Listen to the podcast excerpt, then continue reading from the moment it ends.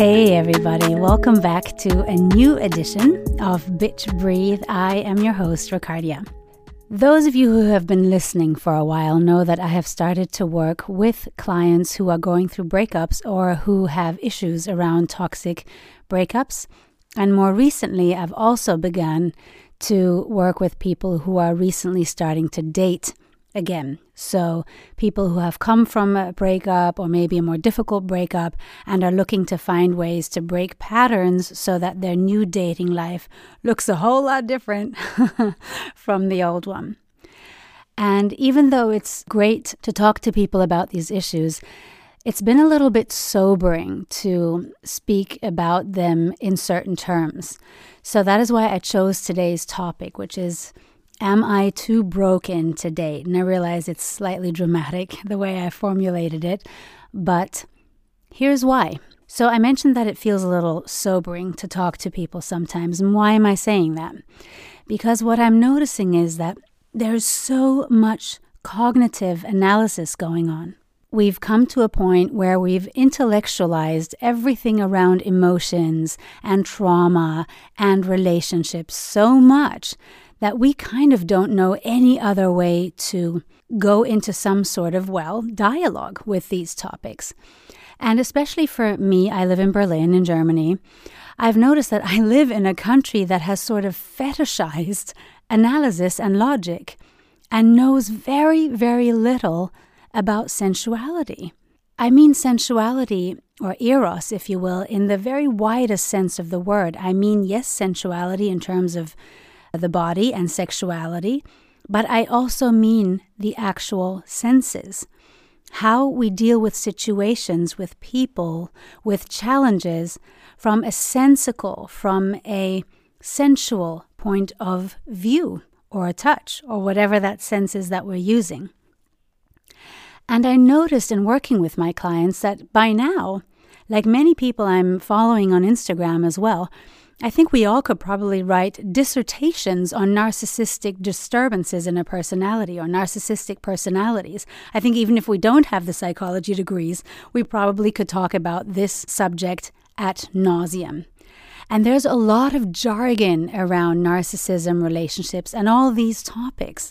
But the question with this is have we come to the point where we are very eloquent about stating the problem about trying to fix it, but also about covering up how we feel about it, how a person made us feel about something, and we've lost the ability to feel our way through the solution. Not think, not mindset our way through everything, but to get a visceral sense of where am I in this exchange right now?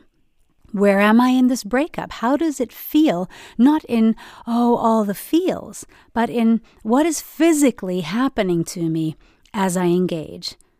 And this will become very important as we go on. So keep that in mind. What is happening physically to me, to my body, to my senses as I'm experiencing a certain situation?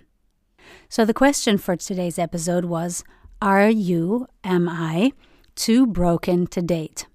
So, first of all, just to give this a little comic relief, because all of these things are usually also very funny to me. I realize that comes with time and with distance. But are you too broken to date? Have you seen who is in relationships out there?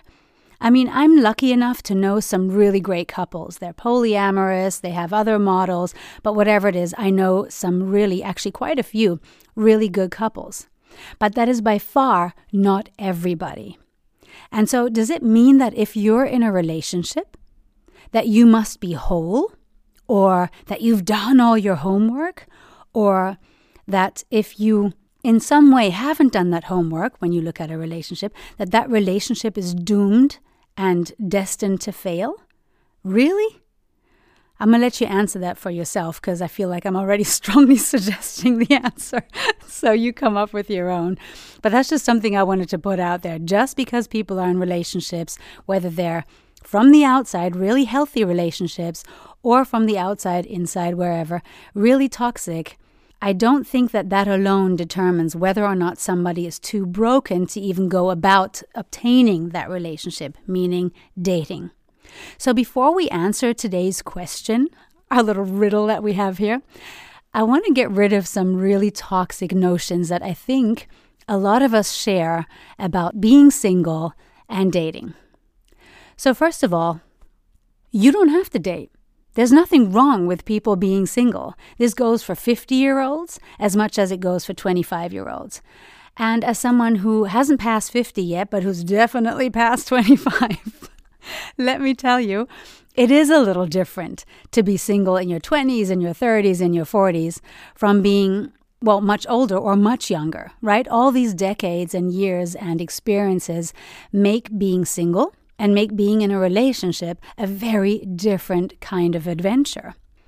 But I want to send ahead that we don't have to date just because we're now shoving 60 and we really should be locking this thing in, or because we're 25, we're having a quarter life crisis and probably the only thing that's going to help is a partner. We don't have to do this. There is no mandate to date. And another thing I want to put ahead, because this is something, a lesson that came to me very gradually. But nobody can protect you from life and the things that life entails. And nobody should, right? Nobody can protect us from aging.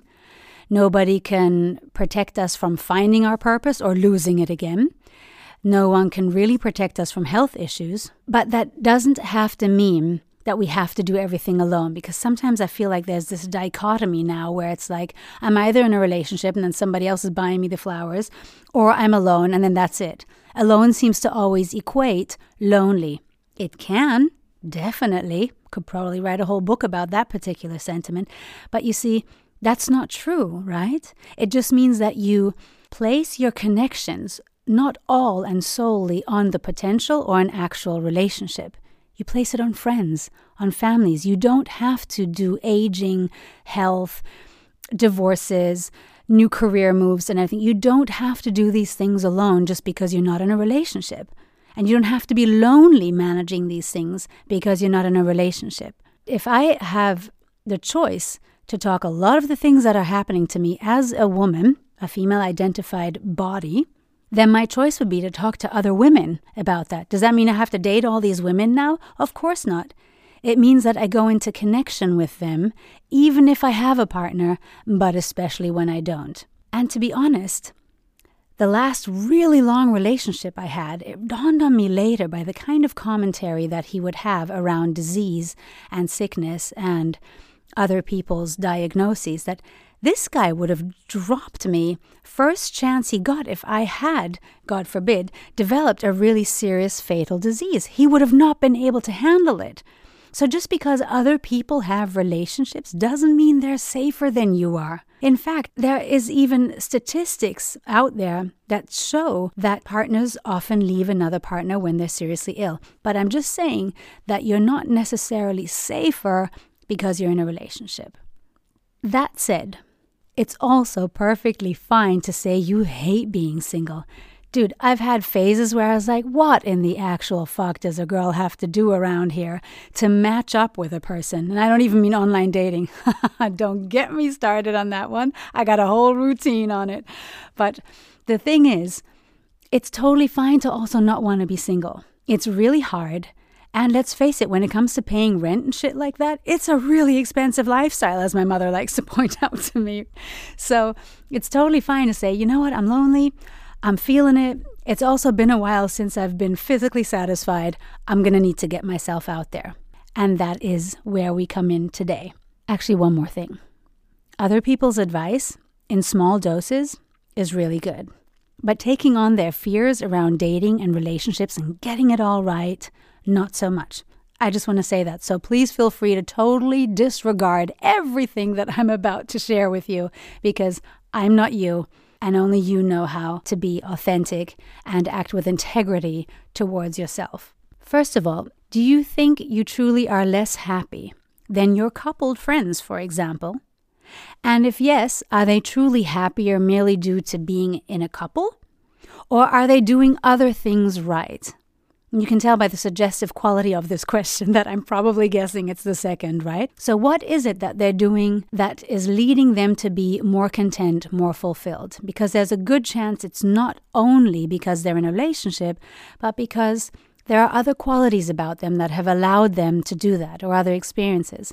And maybe observe those a little in them. See what it is. It could be that they're very fulfilled in their hobbies or they have a great job. Maybe some of them are really happy mothers and fathers and are happy to do, in quotes, just that. But look at their whole 360 degree lives to see what is it they're doing that makes you feel they're happier. And chances are it doesn't all have to do with the fact that they're coupled. And the next question I'd like to ask is do you think you have to self love your way into perfection before you start dating? A lot of the zeitgeist right now is that if you just love yourself enough, and there's a whole nother episode about this, by the way, that I did a couple of months ago. I think it's the truth about self help. I think that's where I talk about it. Feel free to hop onto that episode when you're done here. And I've noticed that we think we have to do all this homework before we can be in a perfect relationship, before we can be in a healthy relationship. But there's a really lovely saying in German, and I'll say it in German first. It goes, Die Wahrheit beginnt zu zweit. The truth begins when two people come together.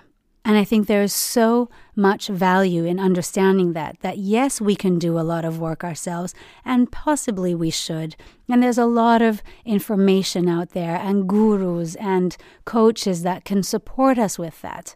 But let me really say this when it comes to asking ourselves, are we too broken to date? Then being perfection itself at the self love thing isn't going to answer that sufficiently. Because no, you don't have to have managed every little dysfunction or trauma about you to deserve a relationship, to have a relationship, and to get a fair chance on working on the relationship you have. I thought that was terribly good news once I realized that, so I thought you gotta share that with the listeners. Another thing that I've been thinking about is do you think you have to get rid of a certain trait before you can start dating? And let me do a follow up question on that one. Do all people with that trait not have partners? Are they all single because they have this trait? Let's see what could be a trait. I used to have this habit. This is a while ago now, where I would be at a party, I would have different conversations. Then I would go home and go ahead and rewind all those conversations to see where I had said something really dumb. That was a real habit, and I obsessed about it over quite some time there. So, would that trait of second guessing myself all the time, would that be something where you're like, yeah, you really shouldn't have a partner right now because clearly your confidence sucks? No. You reflect on it. You get the support that you want through podcasts, maybe through gurus, coaches, whatever. And then also through your partner who might show up because maybe they're not here to last forever. Maybe they're here to help you with that. Or you see it in them and so you help them with that. Die Wahrheit beginnt zu zweit. The truth begins when we step into communion with a second person. I ran into this misunderstanding several times when I was single, during several single periods, and that was that I thought if I just find that right partner, that healthy partner, that is going to solve all my problems. In fact, even as a teenager, I remember thinking, I have to secure a good, healthy relationship first, then I can worry about my career. This is probably a sign of the times as well, because I know that we're raising our daughters differently these days. But that was definitely something that came up for me, who's now in her 40s. And I find that that is a little much emphasis on the partnerships. I am not of the conviction that we should all do everything by ourselves. Really not. I think that's a way to go for a while. But then you kind of want to bounce back from that and find a way that you find solutions to your problems in life, but that you also maybe one day will have a partner who helps you with those, and that is also fine. But if you've noticed that you are one of those guys or gals who think that it's it's if I just find this partner, everything else will fall into place, then maybe that is a little much. And maybe it is a good idea to find things that you love to do and start from there. And not that this should be your intention, But there's a very good chance that when you do those things, you'll probably meet somebody who enjoys the same activity. And hey, could be a partner, could be a new friend, but definitely a fun way to put less emphasis on a relationship and a little bit more on what it is you actually want to do with your life. And here comes one of the key points I would like to make today. I went to the spa the other day with two really good friends of mine. And my one friend, she's been in a long, long term relationship. And my other friend is in a semi long relationship, but she has several children with this man. And the first one, here in Germany, you, you can kind of just go ahead and go all naked everywhere in these spas. So she was applying oil all up and down herself. And I'm watching her thinking, Jesus, this looks kind of nice what she's doing, right? And I noticed it because other people were watching her passing by, and she was totally unaware. Here is this goddess. She's got this incredible blonde mane of hair on her head, and she's putting all this oil on her, and she has no idea how that feels to other people. But I saw it right away and I commented on it. I said, I realize you're totally not aware, right? But you're stealing the show right now. Everyone's looking over here. And then my other friend chimes in and says, You know, I also have n- no sense anymore of whether somebody's checking me out or if somebody thinks I'm attractive. And I thought, Oh, wow, we're all women in our 40s and we take good care of ourselves. And yet here we are, we have no sense of body of embodiment because either we've been married for really long, I struggle with it in a different way, and then there's the other friend who's in a really long relationship and a mother of three. And all of us have this way of relating to our bodies, but some of us see ourselves more than others. We understand that we have an effect on others that is very, very sensual. And when we don't, which again in this country where I live is a very, very strong trend, then we lose a sense of ourselves. We can intellectualize about all our dysfunctions. We can think endlessly about whether or not we're going to have sex after the fifth date, the first date. We can think our way through all these things. But use your body. This is a holy trinity. This is what the goddesses want us to do incorporate mind, which you do anyway, body, and soul. And to really understand that if we don't embody this body that we have, if we don't take up residence in here and use it, because that is truly what it's doing for us, it wants us to use every little cell of your body is here for you. So, how can we do that? What are some of the ways that we can engage with our body to find our way back to this sensuality and, as a result, stop thinking our way through all our dysfunctions and our trauma and how fucked up our relationships were and are, and to feel more into our situations so that those don't repeat themselves. So, the things that you can do really, it's anything that comes naturally to you, but that doesn't have to do with two things. It shouldn't tempt you into a performance of any sort. It shouldn't be that it's about doing this really perfectly or being some kind of person that maybe you're not necessarily. And the second thing this physical activity shouldn't do is make you want to y- yield results in some way. This is not about tangible results. This is not about competition, even a competition with yourself.